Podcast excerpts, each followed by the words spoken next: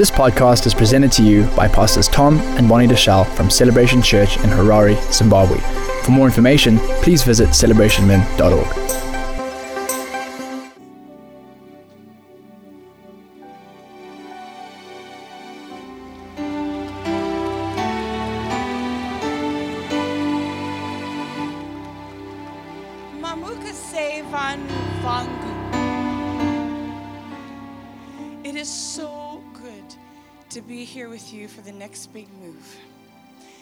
would like you all to stand as I pray. Father, thank you for this time. Thank you for your direction. Thank you for your vision. Thank you for what you've called us to do. May we walk according to your purpose. May we be in line with your perfect will, thy kingdom come, thy will be done on earth as it is in heaven. And everybody said, Amen. Just give someone a big hug around the neck and have, uh, have your seats.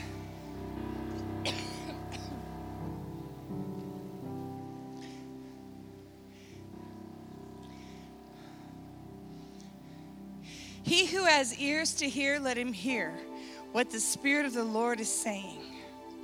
The next big move will not happen unless we connect to the source. Can you say, unless we connect to the source? In this message, I am going to cover Yahweh's original intent for you. Yahweh's original intent for you. I'm going to cover the, the winds of doctrine that we have embraced, false winds of doctrine, and the ancient paths that Yahweh desires that we return to.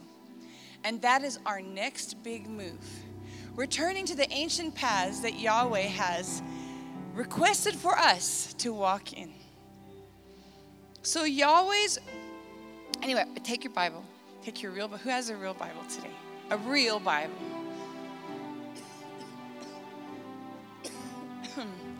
Not a phone Bible or an iPad Bible, an electric Bible. Because if they turn the plug off, you won't be able to read it. And if some naked lady pops up on your phone, I think there's a distraction happening. So I want you to take your Bibles out because we're going to circle, underline, highlight, take notes because this is the next big move. In much of the research that I have done, there's a location spoken about which to this day has supposedly not been really discovered. It's defined as a spot of glory, a moment in time. It's the Garden of Eden. What many people have believed as a geographical location is actually the manifest presence of God. His glory. Everybody say His glory. Like I've said before, a fish was made by God to live in water. A tree was made by God to live in soil. Man was made by God to live in glory. Take the fish out of water, what happens? Take this tree out of the soil, what happens? Take man out of the presence of God, what happens? He dies. And when this began, he was in the 900 year olds. Now, how old are people today? The expectancy is 70, 80. We died because we came out of the presence of God in the Garden of Eden.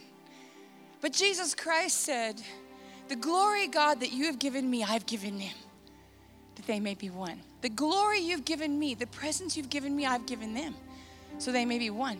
So, in other words, he has restored to us His manifest presence that we may live. And that is our next big move to stay, remain, and be corporate in the manifest presence of our God. Our praise. The enemy, more than any other created being, understands that living in the glory is what God wants us to do because he was the anointed cherub that covers. You can read about it in Ezekiel 28. If you want to understand Satan, the devil, Lucifer, the enemy. Read Ezekiel 28. So he lived in the manifest presence of God before he was cast out of heaven. He deceived Adam and Eve into falling from the glory and continues to pervert and deceive us from God's plan and purpose for our lives.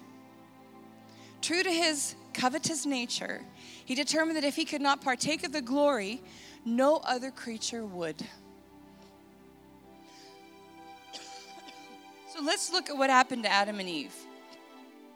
God formed Adam and Eve. God formed Adam and Eve. But then the enemy came because of his covetousness, his, jealous, his jealousy, his greed, his anger, his resentment, his bitterness. Then he misinformed Eve and said, If you eat of this fruit, you'll be okay. And then, as a, as a creation, we became deformed, malformed, uninformed. And we conform to the uninformed, malformed, deformed, misinformed. And we created our own interpretation of who God is or is not. But we've been instructed not to be conformed to this world, but be what? Transformed by the renewing of our mind. Romans 12, 1 to 2.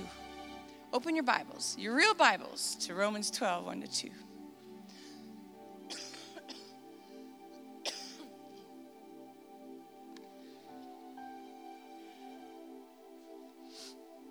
Romans 12, 1 to 2.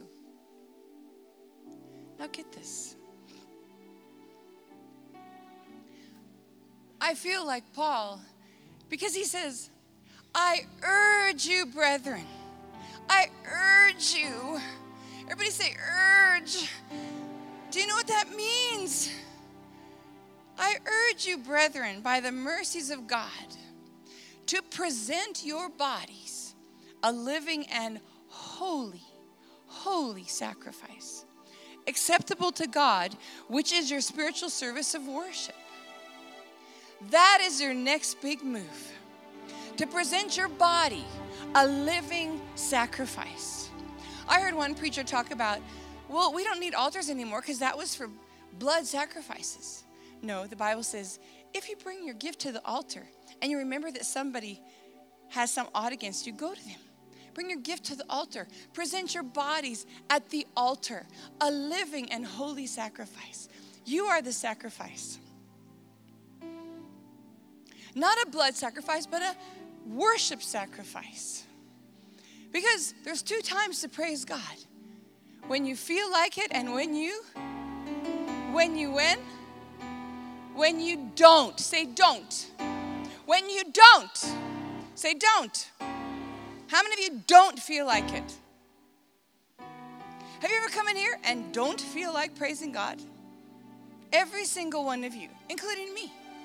It's not about feelings, it's about command and obedience. To obey is better than sacrifice. But we're to present our bodies a living and holy sacrifice of worship. So we do according to obedience and knowing the truth, not how we feel or even what our personality is. Oh, I, some of the guys say, oh, but it's for the women and the children. Aish. Ish. My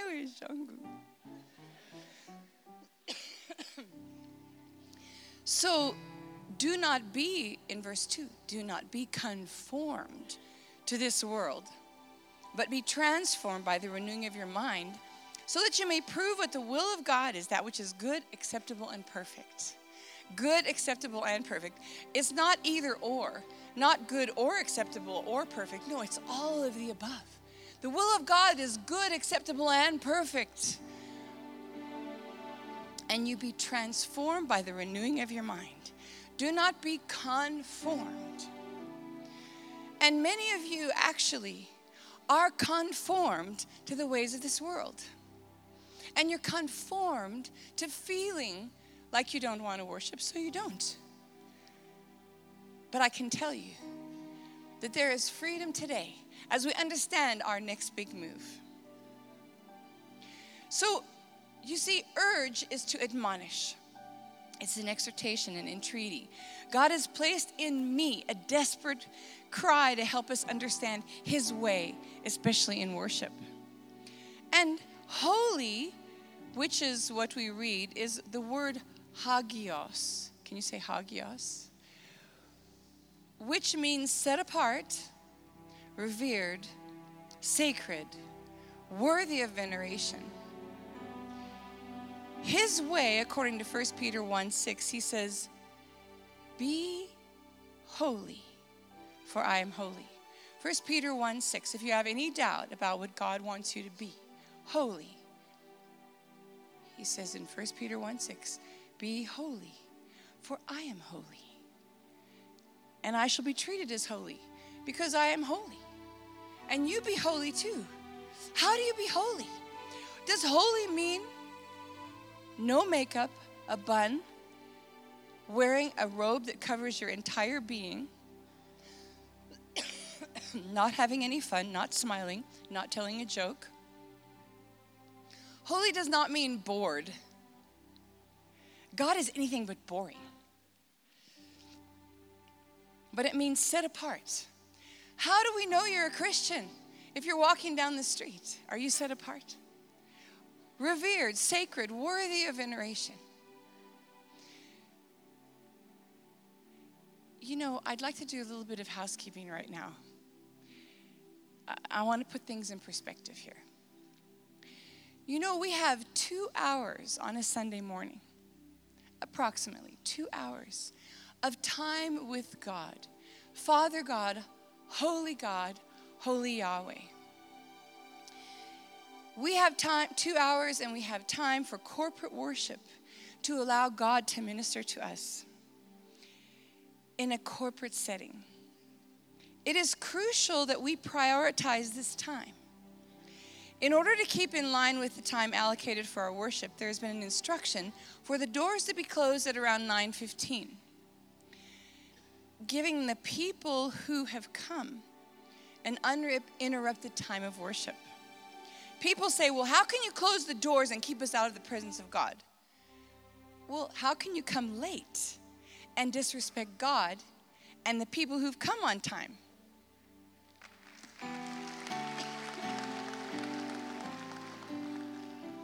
At the same time, the service of worship is taking off. I've seen people just so involved in the presence of God and getting answers for broken homes, for, for, for issues of finance that they, they can't cope, or things that they're not able to do, healing. And then I see somebody come and push them aside and tromp on their toes to try to get to the seat next to him. He, my way, for sure. You see, if you were on a plane and you're catching a plane, if you were catching a plane and you came 10 minutes late, would you be angry because the pilot didn't wait for you? No. But we are taking off into the heavenlies of worship in time where we connect with our Father God. It's the same. If you miss it, you miss it. You know, every Sunday is the same time, doesn't change. At this point in time, we're not changing yet. So come. Come on time. And not only that, but come sit closer to the front. Because when we leave the front open and that people can only sit in the front, then they interrupt the service. Can you be a little bit more diligent and understanding? We've had people shouting their heads off. They're 20 minutes late. And they're shouting their heads off. Why didn't you wait for me? Why did No, why didn't you come early? On Saturday on Saturday night, set your alarm for earlier. Make your make your porridge get up and make your porridge earlier. Catch an earlier kombi. Organize yourself. This is not this is not about you. It's up to you.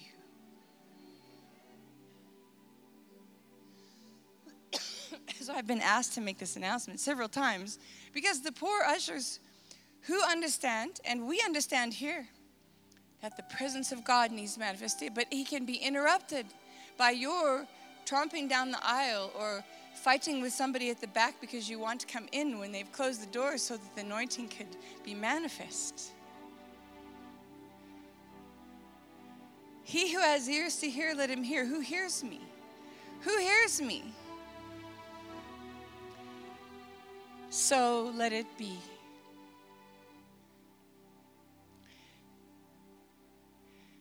God is more important and he deserves more respect than a plane ride. But you wouldn't be late for your plane. The only way for our minds to be renewed is to be filled with the Word of God and to allow His doctrine to be our bedrock. Failure to do this makes us susceptible to falsehood, treacherous lies, and winds of doctrine. Turn with me to Ephesians 4. Winds of doctrine. There are so many winds and so many voices around you right now. You don't know what to believe. You don't know how to believe it. Yes, but he's a good guy and he said this. And well, she's a really great woman and she said this. And they did this and they did that. But it's got to line up with the Word of God because it isn't about them, it's about Him. It's about Him. And what does He say? Ephesians 4 11 through 14. And He gave some as apostles, and some as prophets and some as evangelists, and some as pastors and teachers, for the equipping of the saints. Look at your neighbor and say, For the equipping of you, if you're a saint.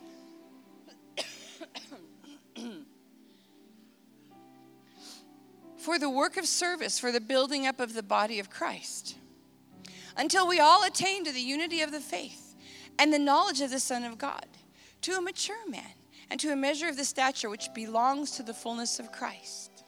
How many of you believe you are mature? How many of you really believe you are mature? Ask your neighbor, Am I mature?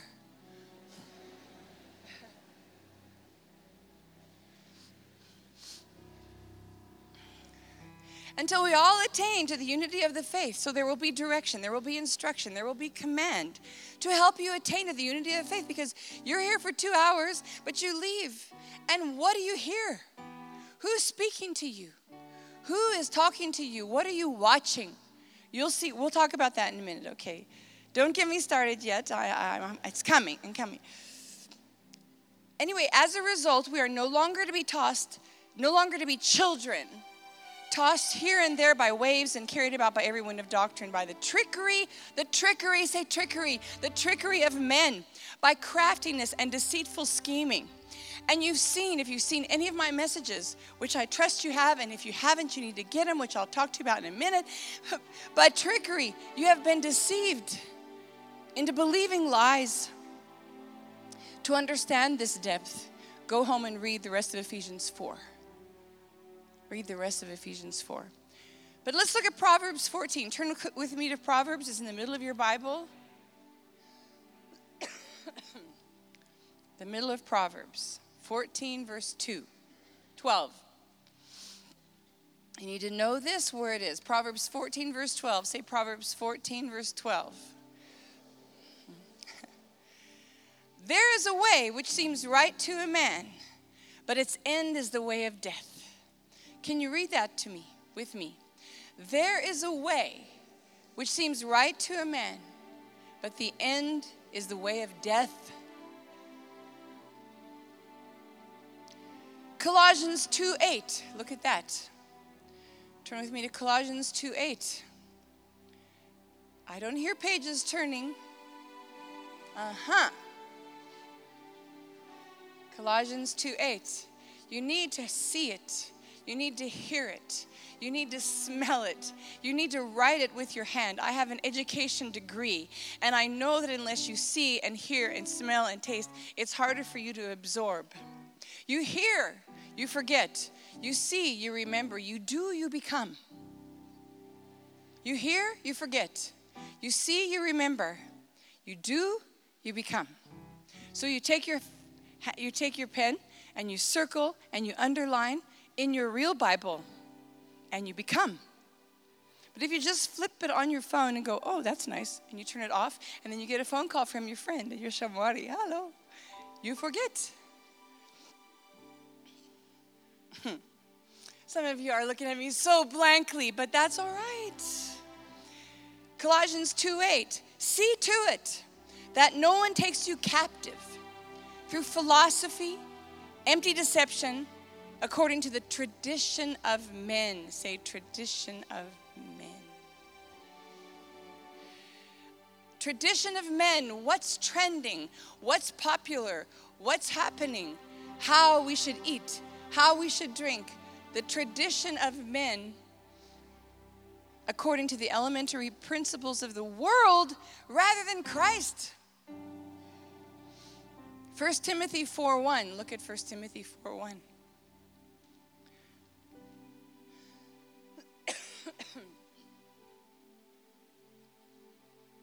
but the Spirit explicitly says that in later times some will fall away from the faith paying attention to deceitful spirits and doctrines of demons. In latter times, some will fall from the faith. Look at your neighbor. Is this one falling from the faith? Paying attention to deceitful spirits, doctrines of demons. You know, even in our daily reading this week in, in Matthew 15, Jesus said, Your traditions have made void the word of God. You follow your traditions more than God's word. You hypocrites, traditions of men, invalidating the word of God. And it wouldn't be deceived if you didn't if you knew you were deceived. You see, if you were deceived, you wouldn't know that you're deceived because then you wouldn't be deceived. Because deception is something that you don't know that you have because that means you're deceived. Because you're deceived, you're deceived, and you can't see you're deceived. And you don't know that you're deceived. I know. Deceived. Look at your neighbor. Do they look deceived? I. Recently, I came across an artist named Kesha. You even know that artist Kesha? Who knows Kesha? Her new album is called Rainbow. She was very popular about four years ago, apparently, but went through various legal battles, including contractual disagreements and sexual abuse. She apparently lost these battles and went into hiding, but has recently reappeared. And a supposed message of hope and inspiration with a supposed message of hope, inspiration, and prayer. Look at this. But like one of the stories, there's a song called Spaceship, and I was in Joshua Tree, totally sober. Yeah. Okay. Let me preface. Okay, that, completely. That's sober. a big deal, by the no, way. No, it's not a big deal, but I think people would be like, oh, she was like on acid or something. And I wasn't. I was on nothing. I was a totally sober Sally, just lady in the desert.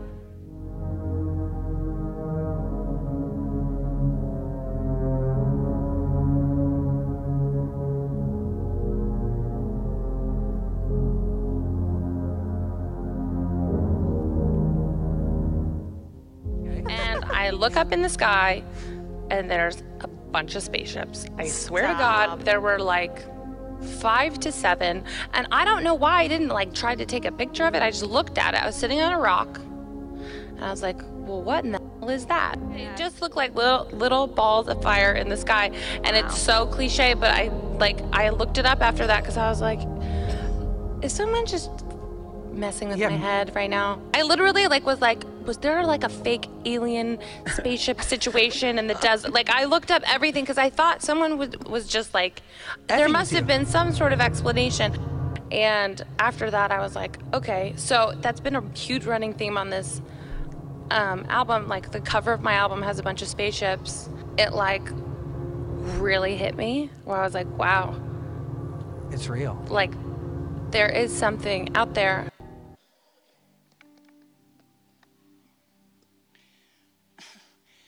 She speaks with conviction about seeing UFOs and having an alien encounter. The millions following her on social media may not even be aware that as they listen and respond to her, they're actually subscribing to this alien doctrine. The seed of alien intervention is a deception which is diabolically opposed to our Father God, Yahweh. According to the polls, 80 million Americans, about a third of the population, believe in the existence of aliens. I'm going to tell you right now aliens are a deception. Tell your neighbor, she said, aliens are a deception.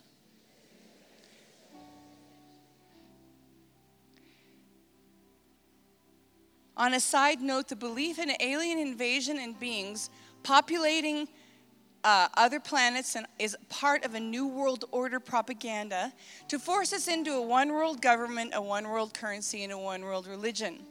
I've taught this in previous messages, which you need to get. The intention is that we all join together to protect ourselves from these aliens, or we join together to welcome them. Don't take her word for it.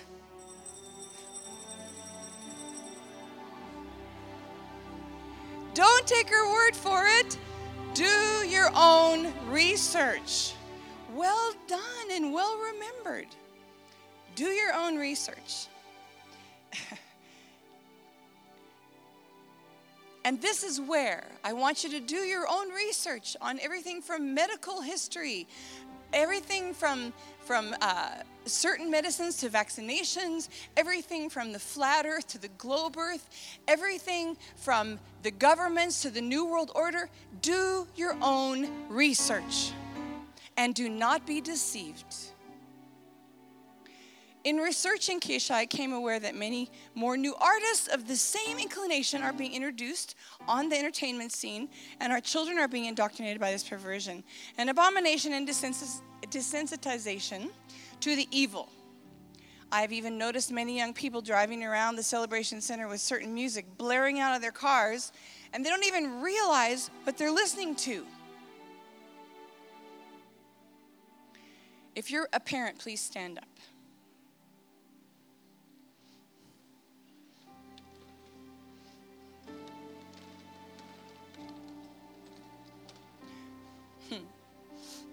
Okay, now listen to me.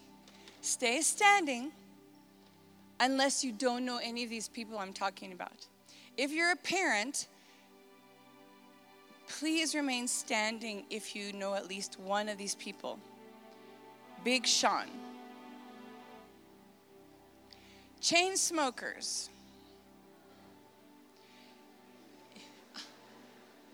Young MA. Excuse me, excuse me. She's a 20 year old, born a female, but living as a man. DJ Marshmello. Kendrick Lamar. What? Wati. Eddie Sheeran. Sheeran. Sheeran. Travis Scott. Hey, if you know, wait, wait, wait. If I'm not done reading the names, you might know people still. I'm not done. The Weeknd. Future. A genre called trap music.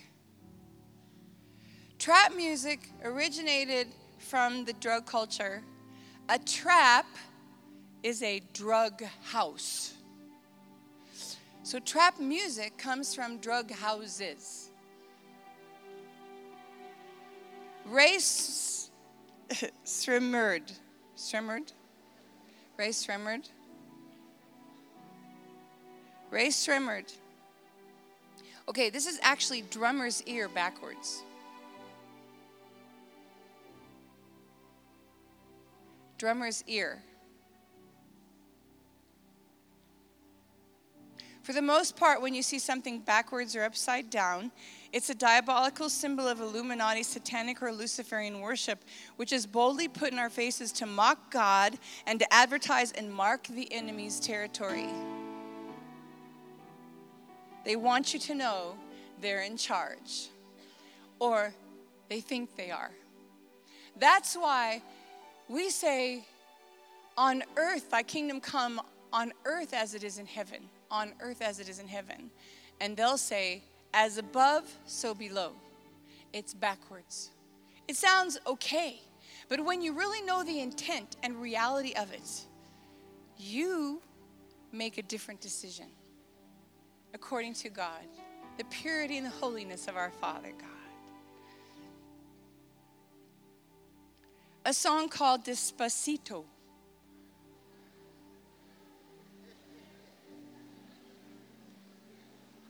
Okay, now why are we laughing at Despacito? it's a problem. So, all of you knew something, somebody, if that's the case, then these are the artists that most kids are listening to, or many kids are listening to, at least across the world. Maybe not in Zimbabwe yet, but if you're still standing, you know more than most parents because now you are better positioned to recalibrate and reset your children in the right direction. I'll show you in this message what your next big move should be. Garapasi. Tatenda.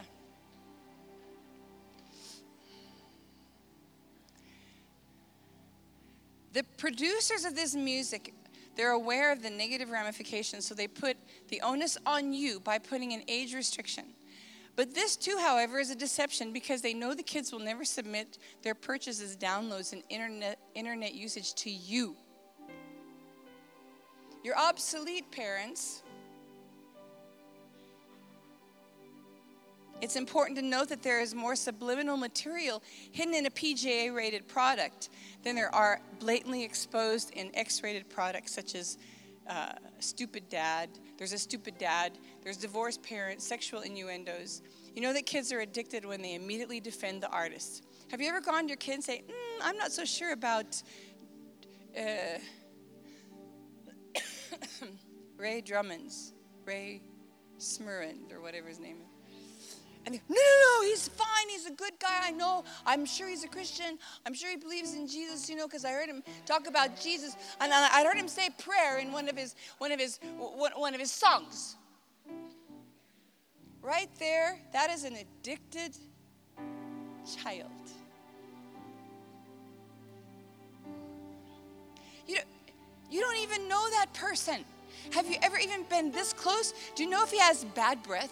Do you know if he if he do, do you know if he has a wife or children or if you don't know what he adheres to? Do you know what he does after hours? Do you know how much drinking he does, how much smoking? Do you know anything about this person and yet you'll defend him to your parent who borned you? And to your pastor who cares about your soul. This guy doesn't even know you. He don't give a rip about your soul about your head, about your heart, about anything. And we need to get that in perspective because music, I've preached this before, has the power to manipulate, control, and mind control you.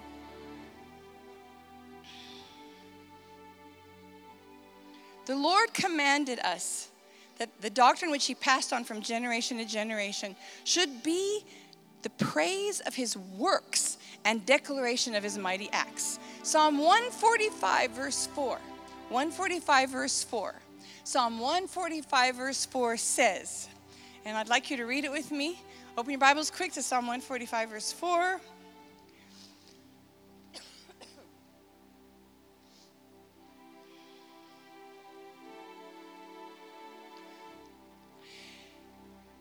One forty-five verse four says, one generation shall praise your works to another and shall declare your mighty acts.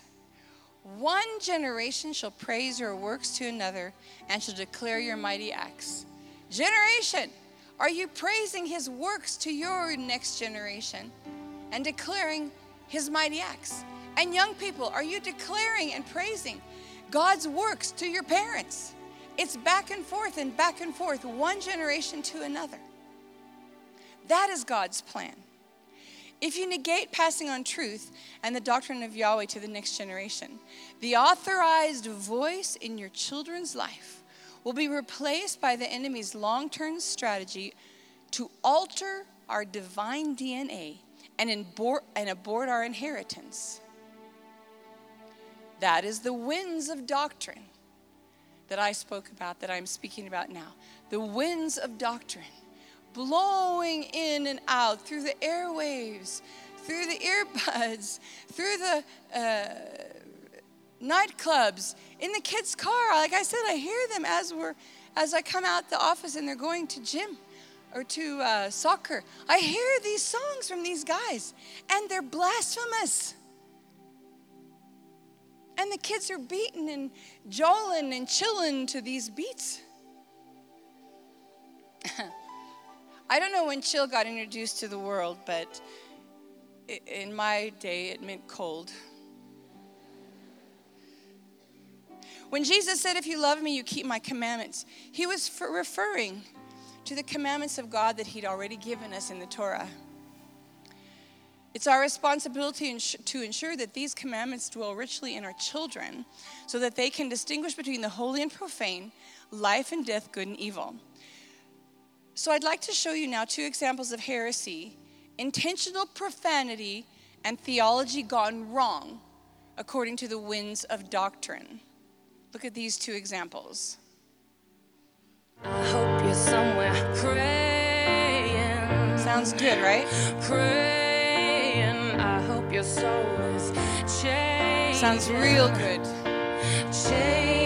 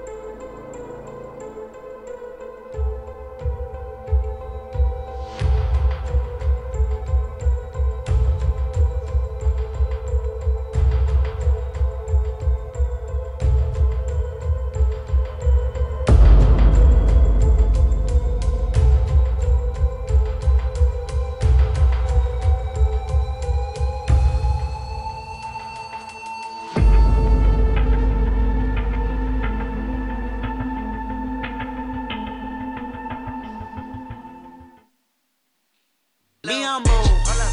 Sit down. Be humble. Sit down.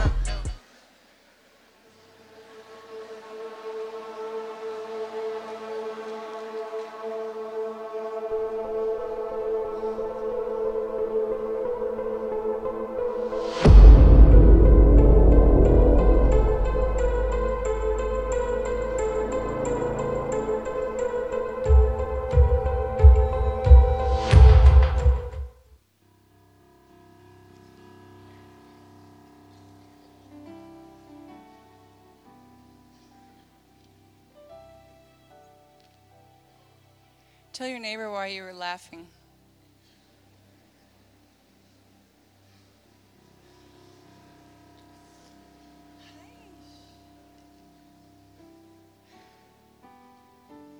What did we just see here?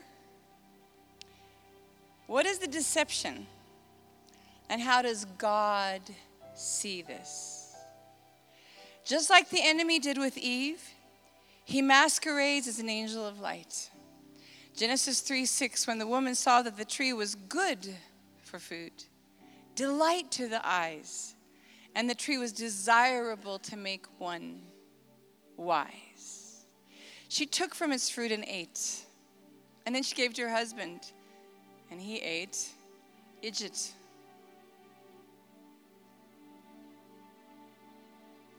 Genesis 3 6, why did she do that? You say, well, if I was Eve, I wouldn't have done that. Ah, no. You would say, I am not the one. Yes, you would have been. So, what did we see? Genesis 3 6. Highlight this in your Bibles. When the woman saw the tree was good for food, it was good for food. Hey, I'm starving. It was a delight to the eyes. It's pretty, it's beautiful. God created it, it should be great. And it was desirable to make one wise. Hey, it's good for me to be an artist. It's a delight to the eyes, and it will make me wise and popular and have lots of money and 254 million followers. He. I want to be famous. I want to be an artist. I want to be proud.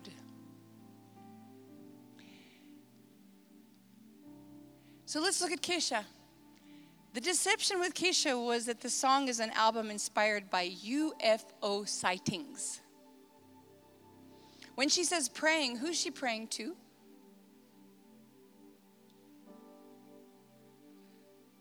She references the fact that God is love and alludes to the Bible. But does she reverence Yahweh? And what God is she talking about is love? Do you know that Lucifer or Satan or the enemy can transpose himself as an angel of light and beauty and good food and desirable to the eye and making you wise, which is why all these people are where they are. Because they don't know Yahweh, they know Him. And they also believe that He is been hard done by because He's good. They think He's good. They start out thinking He's good, and so they worship Him, not Yeshua. Yeshua is a bad boy in their terminology. In this video, if you look closer, there was symbolism laced with satanic meaning, bestiality, transgender issues, human sacrifice and rituals, and mind control. she is seen with a crown of thorns on her head wings on her back, a mockery of Yahweh, Sabaoth, the Lord of angelic hosts. And at the end, if you notice, she walks on water.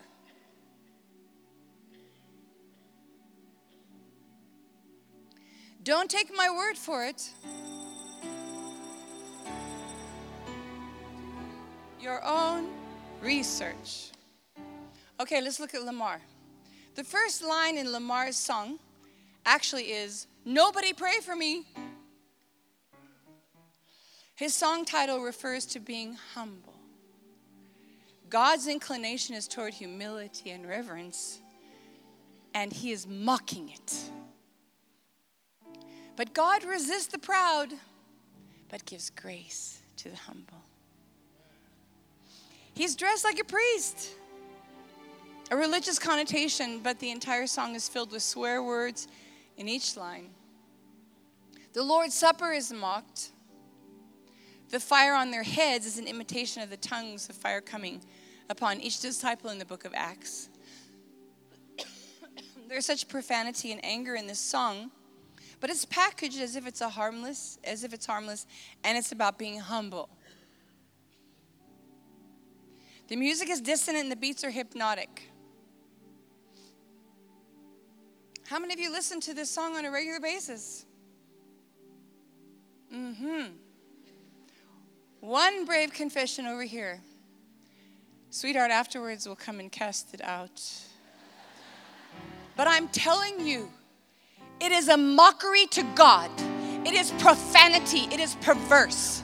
And we need to stand up to it and know the difference.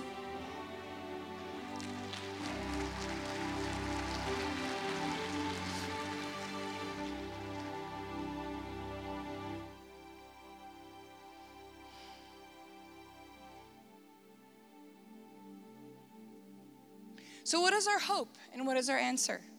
With so many voices, opinions, agendas, the music blaring 24 hours a day, people hear this stuff. They come to church for two hours. For half an hour, we sing worship music, and you just stand there. Can't engage because you're so infiltrated by what's out there. I am. Out there is infiltrating you. And it says, oh my God, but what else do we do? Let's create our own. We are creating our own. We are trying to create our own from the heavenly portals of God, and so that we can be a voice and let Him be glorified, not the devil, not Satan, not demons, not these people who believe in aliens, in perverseness. And we allow that in our homes. And we say we worship God. We say, All I have I give to you, right? I surrender all except Lamar. I surrender all except my trap music. I surrender all. Hey, but don't touch my alcohol. Turn with me, which brings me to the last point the ancient paths. God wants us to follow His way. And He's ancient because He started this whole thing. He started you, He created you, He started this whole mess and turned it into a message. Hallelujah. Turn with me to Jeremiah 6 16.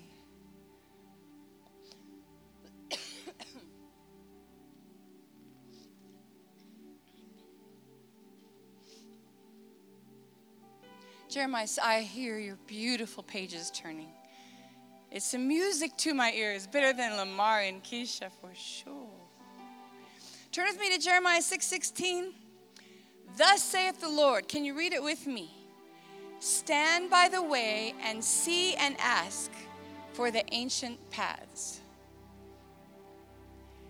Where the good way is and walk in it. Okay, everybody, I think you're there. Verse 16, read with me. Thus says the Lord, let me hear you. Stand by the way and see and ask for the ancient paths, where the good way is, and walk in it. And you will find rest for your souls. You will find rest for your souls. How many of you need rest for your souls? Carry on. But they said, we will not walk in it. We will not. Why? Oh, it's too boring. What? It's not relevant. What? I don't understand it. What? We will not. In the Bible reading this week, I told you 1521, Matthew, and by this you invalidate the word of God for the sake of your tradition. We'd rather follow what is good, acceptable, and delight to the eyes. Good versus God. In translating, in transitioning Israel from what was good to what was God, Yahweh said, You shall have no other gods before me. In Exodus 23, you shall have no other gods before me. You shall not have Kendrick and uh, Ken, Kesha and Lamar and Justin Bieber. They are not gods. You should have not them before me. I am the Lord your God. Worship me. Worship me in spirit and in truth. All right, but let me tell you, ask you this. Many people have questioned me in the God we serve. And here's the question Is he so arrogant that he wants to be the only God in our lives? Have any of you ever heard that before? People asking, well, why is God so arrogant? Is he so insecure that he needs all the attention? Have you heard that before? Have you heard, why should all the worship go to Him and Him alone? Have you heard that question before? Why, why, why? Well, here's my response. And it will be seen in the following example.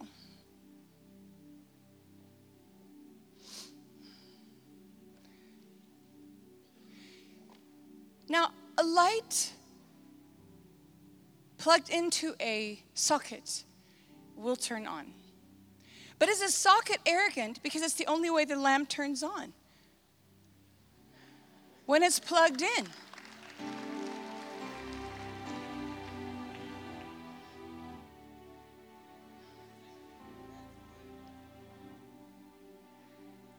Everybody, look up here.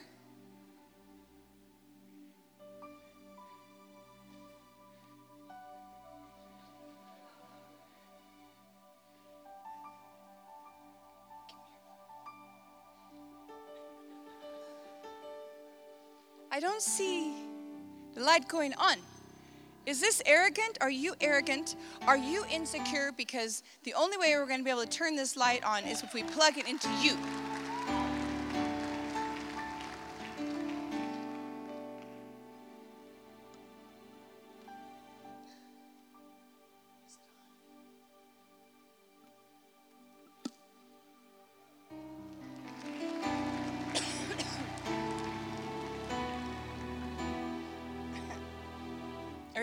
Here. The light is on. If we take the light out, the, the, the, it out and try to plug it in our ear, or plug it into our meal, or plug it into Lamar, is it going to turn on? No. So the next big move is to make sure we are really plugged into Yahweh and to do it His way. To do it His way. I can tell you, He is not arrogant, He is not prideful, He is not insecure. God knows when we praise Him, there's a divine exchange. And He made it that way. He gave us the manual on His works. Some of you are familiar with what I'm going to share, but most of you are not. It's highlighted in my book, The Great Connection. If you haven't read this book, you need to read this book, and I wish it wasn't mine because I would tell you it's the best book ever on praise and worship. But it's my book, so I can't tell you that.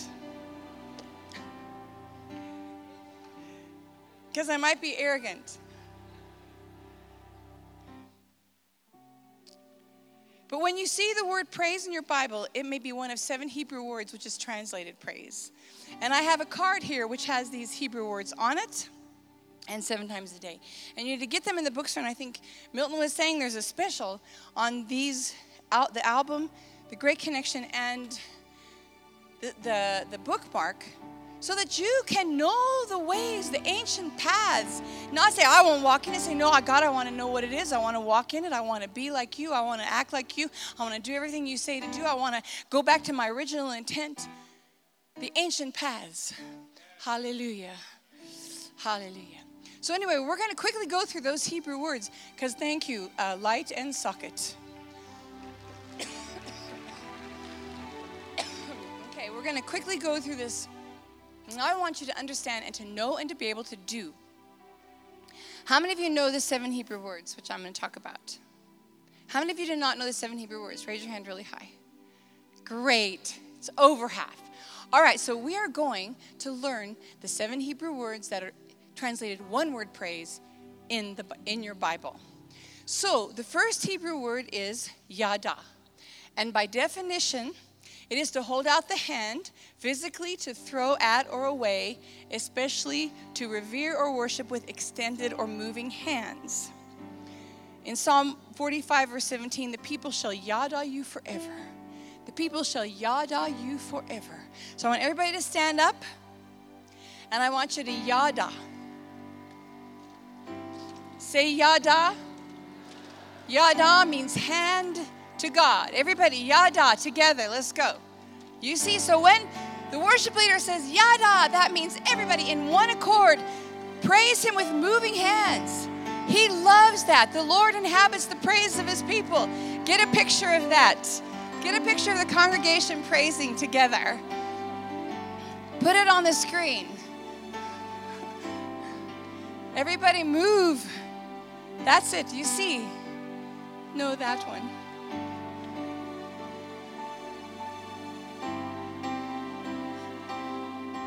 That is what God loves. All right. The second Hebrew word is tauda or toda, which is also to God, but it's to extend the hands. Adoration, especially of a choir of worshipers, which is you actually, a sacrifice of praise, thanksgiving, and offering. A sacrifice. It's what Jonah did when he was in the belly of the whale.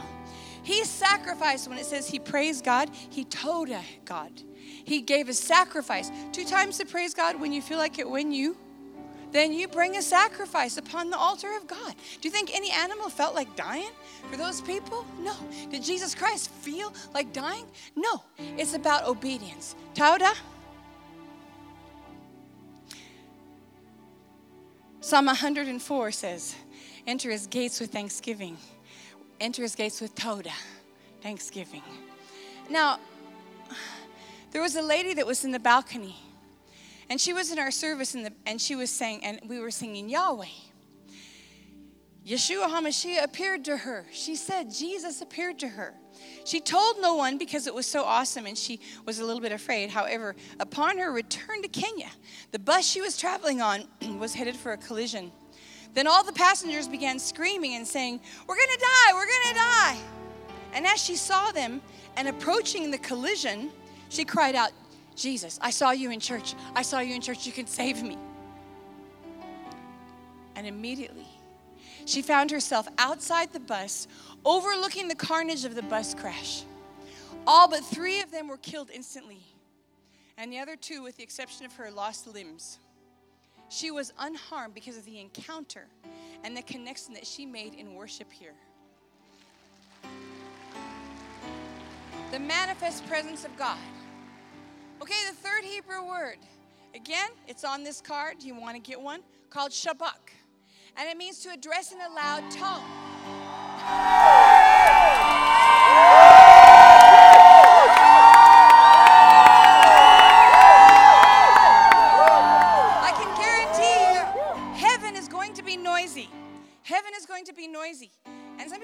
Going to be quiet. No, it's going to, there's going to be times of quiet, but it's going to also be noisy because God deserves the praise, and He has said Shabbat. You know they Shabbat and they shouted when the when uh, the walls of Jericho fell down? If they wouldn't have shouted, they may still be up today. Some of you need to shout at the enemy in your life. You need to shout at God. So on the count of three, I want to hear one more Shabbat.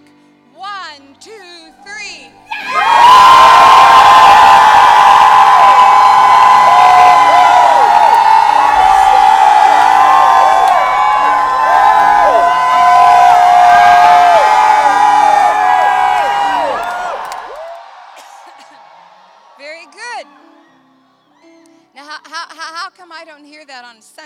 say Shabbat?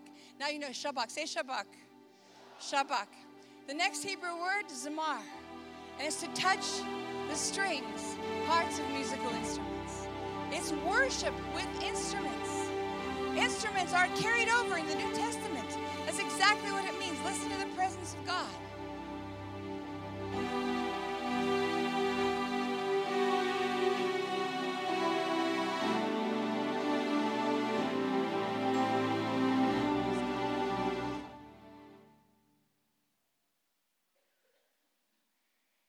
It creates atmosphere, and God knows that.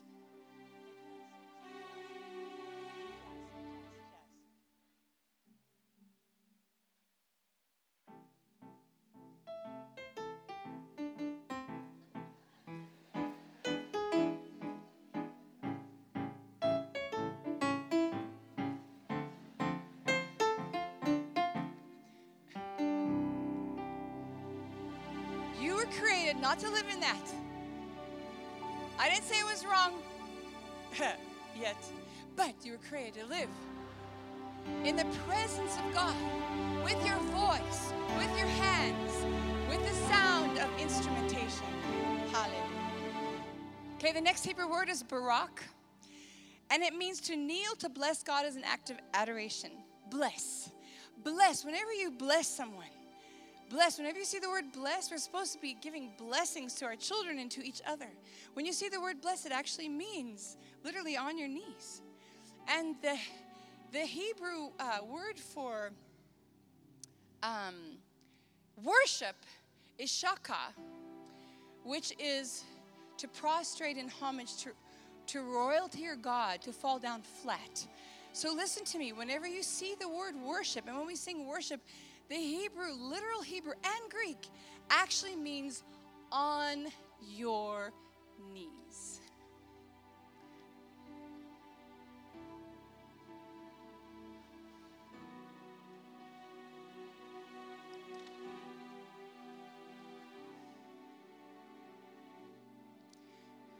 Now, I can tell you, there is a spirit, spiritual atmosphere of humility that comes into a corporate setting when we all get on our knees. And when we have worship nights, that's when we find it the easiest because it takes time to get to this intimacy, just like it takes time for a man to woo a woman. Well, it should take time. For them to be intimate. Hallelujah. You may stand.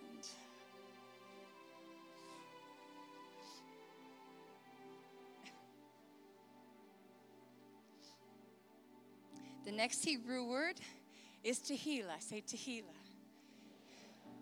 And the definition is praise, a song of spontaneous laudation to celebrate with song from Hala, a hymn to the Spirit. Now, that is almost like sometimes in tongues, that's where we get prophetic songs. It's another level of worship we go to. Tehillah, it's the kind God inhabits. According to Psalm 22, verse 3, you're enthroned upon the Tehillah. And again, it's not tequila. But to some people, it's the same effect to feel connected to a spirit, not a spirit wine spirit, a spirit, the spirit of Almighty God. Hallelujah. Tehillah. The last Hebrew word is halal. Say halal. And it means to be clear, to shine, to make a show, to boast, to be clamorously foolish. Psalm 22, verse 22 says, I declare thy name to my brethren in the midst of the congregation. I will praise you. I will halal you. I will halal you in the midst of the congregation. In the midst, no, no, no. We want the lights. I don't. No, no. We want the lights dark so nobody can see what we're doing. No, He wants them bright so everybody can see you halaling before God, acting clamorously foolish with light, with joy, with praise, with worship. God, not afraid, not ashamed. I am not ashamed. See, and some of you look at me like, ah, no, That is not my personality. okay, find me a scripture that talks about your personality. When God gives a command, does it is it personal? Is it a personality that says you should forgive? Well, some people have more forgiving personalities, right? What about giving of your finance? Some people have more giving genes than I do. I have stingy genes, you know, coming from my family. okay, so where's my dancers on the count of three? We're going to show you halal, then you're going to do it. Halal is where you get halal, hallelujah. You halal to God. Yeah, yeah, yeah. Halal, halal to God. That's a command. And you say hallelujah, and you go like this hallelujah. Then you sing like this Seven times a day do I praise thee do I praise thee. Hallelujah. Seven times a day do I praise thee. I, I praise thee. I cannot hold it any longer. I cannot keep it to myself. The love you give is true. It's truly wondrous. Now, listen, husbands, if you spoke to your wife like that, I love you, baby. What the heck? Okay, on the count of three, halal. One, two, three, halal.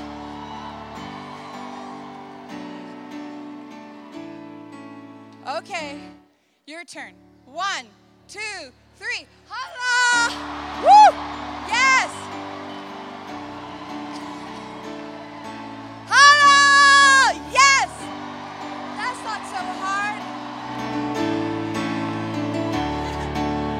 Now listen, hey, that is for our God. That is for your Creator. That's for your Father.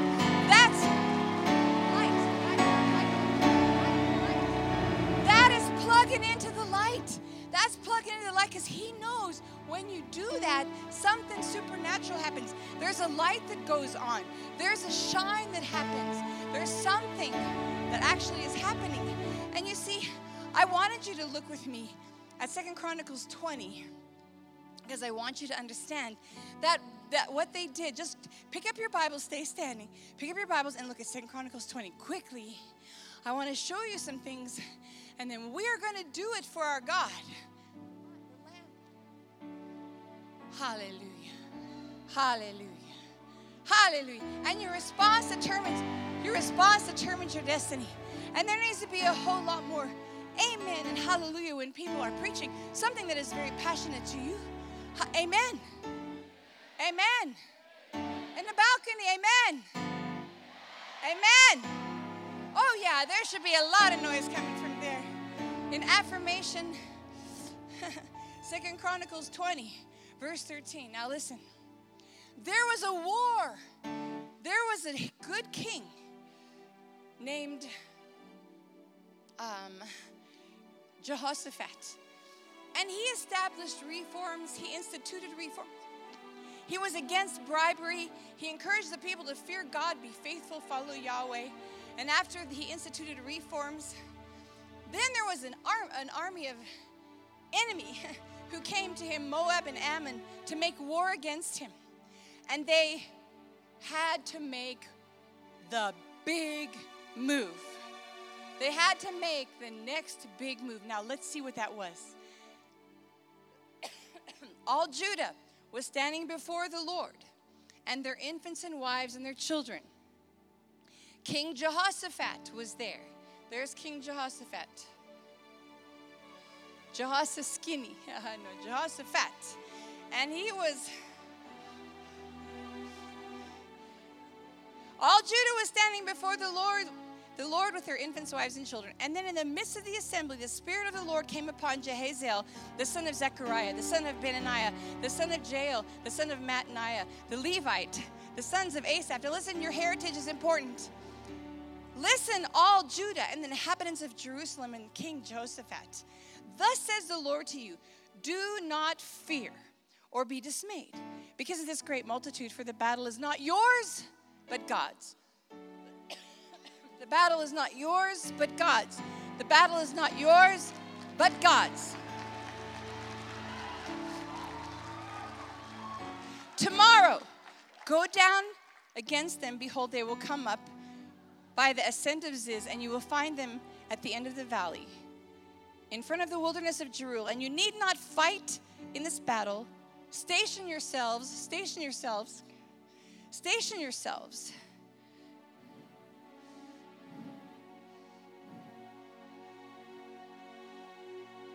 Station yourselves and stand and see the salvation of the Lord on your behalf, O Judah and Jerusalem. Do not fear, O celebration, or be dismayed. Tomorrow, go out and face them, for the Lord is with you. So Jehoshaphat bowed his head and his face to the ground. Doesn't that sound like Barak? He made a big move. In front of everybody, he bowed down. He wasn't afraid or ashamed. And Judah and the inhabitants of Israel fell down before the Lord, worshiping. They did shaka. They worshiped. They fell down and worshiped.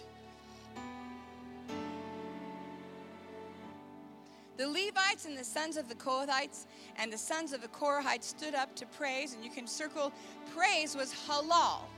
Halal. They stood up to praise. They stood up to praise. They stood up to praise. They stood up to praise.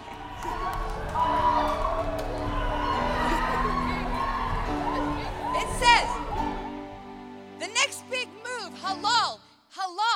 clear, to shine, to make a show, to boast, to be clamorously foolish. They halal. That was the word in there. They, they stood up to halal. They were halaling. Can you halal? They were halaling. The next big move, they stood and halaled. Because they, understand. They halaled him in with a very loud voice. A loud voice. A loud voice.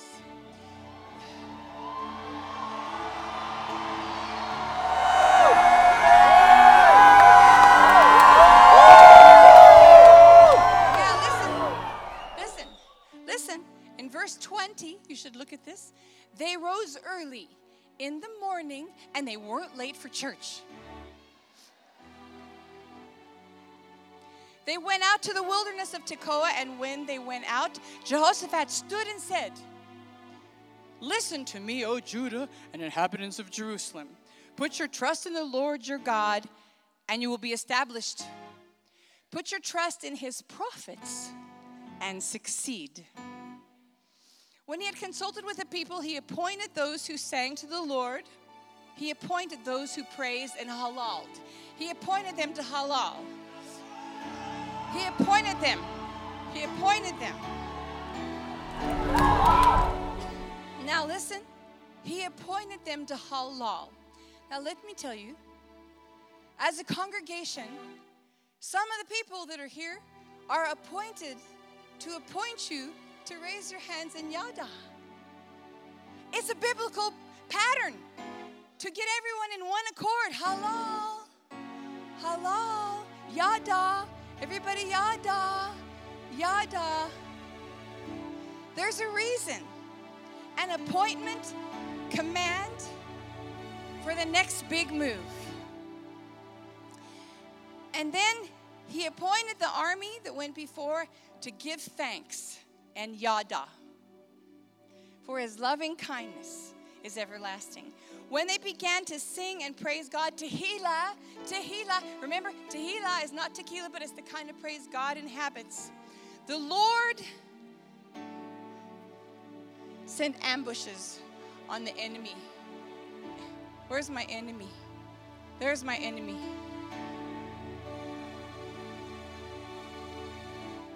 When they began praising God, the Lord, the Lord, they began fighting each other.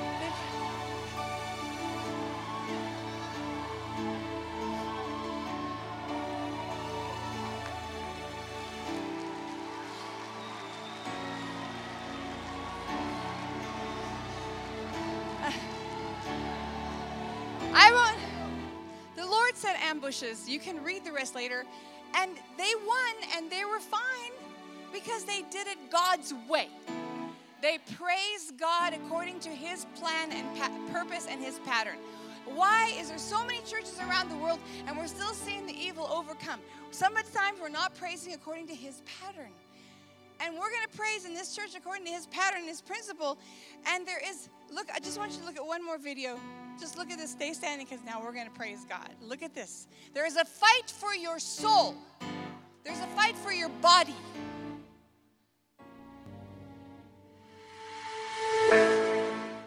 And I remember right before I performed, I raised my hands up. Now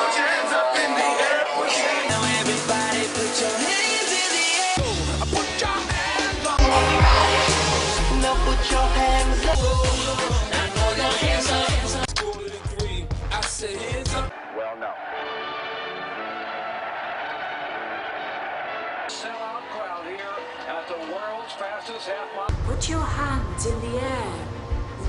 Raise them up. Let me see your hands up in the air.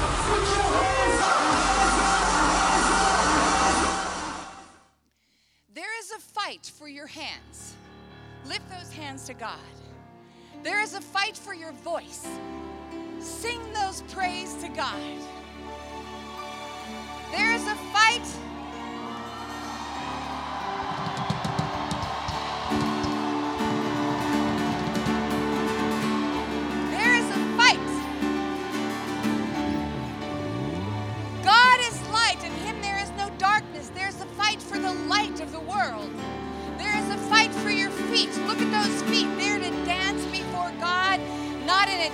And a nightclub and shake your booty. They're to dance before God. He created you to praise him. And it is in the New Testament. Zephaniah 3:17 says the Lord your God in your midst is a victorious warrior. He will exult over you with joy. He'll be quiet in his love and he will rejoice over you. He will ghoul over you. Ghoul is the next Hebrew word which means spin. Spin around in a violent emotion of joy.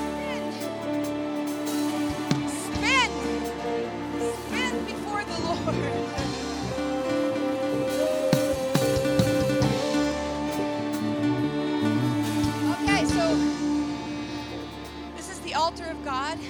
God wants an emotional experience. You should love the Lord your God with all your heart, soul, might. Might means vehemence, wholly, utterly marked by exertion, force, passion, and, ex- and intense, not hallelujah. All right, so come forward and let us praise God. Come to the altar. Thanks for listening. For more teachings and videos, visit celebrationmen.org.